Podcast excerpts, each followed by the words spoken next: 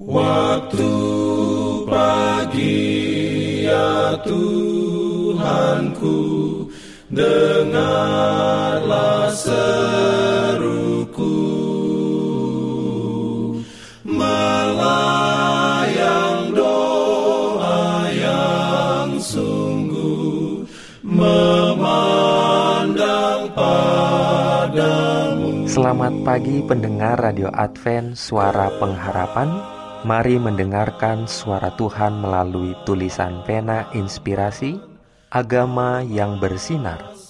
Renungan harian 17 Februari Dengan judul Memberikan anaknya untuk menebus saya. Ayat inti diambil dari Yesaya 53 ayat 10 Firman Tuhan berbunyi Tetapi Tuhan berkehendak meremukkan dia dengan kesakitan Apabila ia menyerahkan dirinya sebagai korban penebus salah, ia akan melihat keturunannya. Umurnya akan lanjut dan kehendak Tuhan akan terlaksana oleh Diberikannya perlindungan dalam pimpinannya. Urayanya sebagai berikut. Rencana penebusan kita bukanlah suatu buah pikiran yang lahir belakangan, suatu rencana yang dirumuskan sesudah Adam berdosa. Rencana tersebut adalah wahyu yang sesuai dengan pernyataan rahasia yang didiamkan berabad-abad lamanya. Itu uraian azas-azas yang telah menjadi dasar singgasana Allah sejak zaman abadi. Sejak mula pertama, Allah dan Kristus sudah mengetahui kemurtatan setan dan kejatuhan manusia oleh kuasa tipu daya pendurhaka itu. Allah tidak merencanakan supaya dosa ada, akan tetapi melihatnya lebih dahulu jauh sebelum dosa itu lahir, lalu mengadakan persiapan guna menghadapi peristiwa yang mengerikan itu.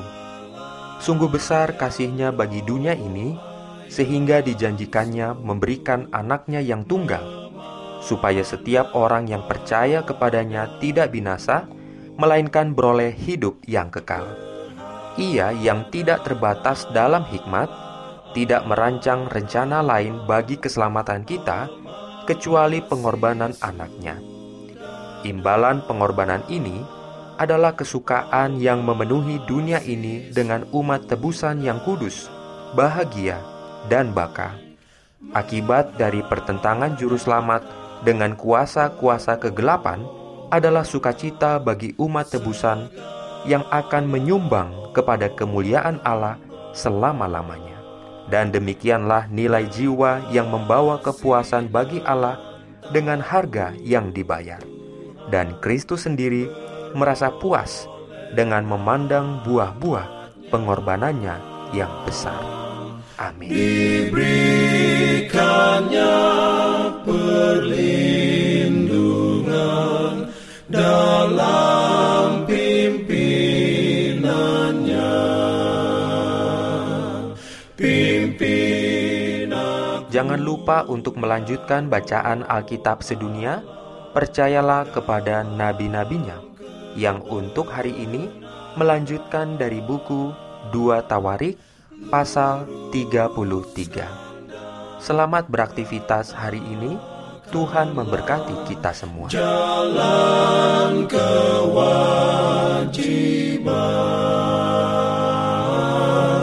jalan keselamatan.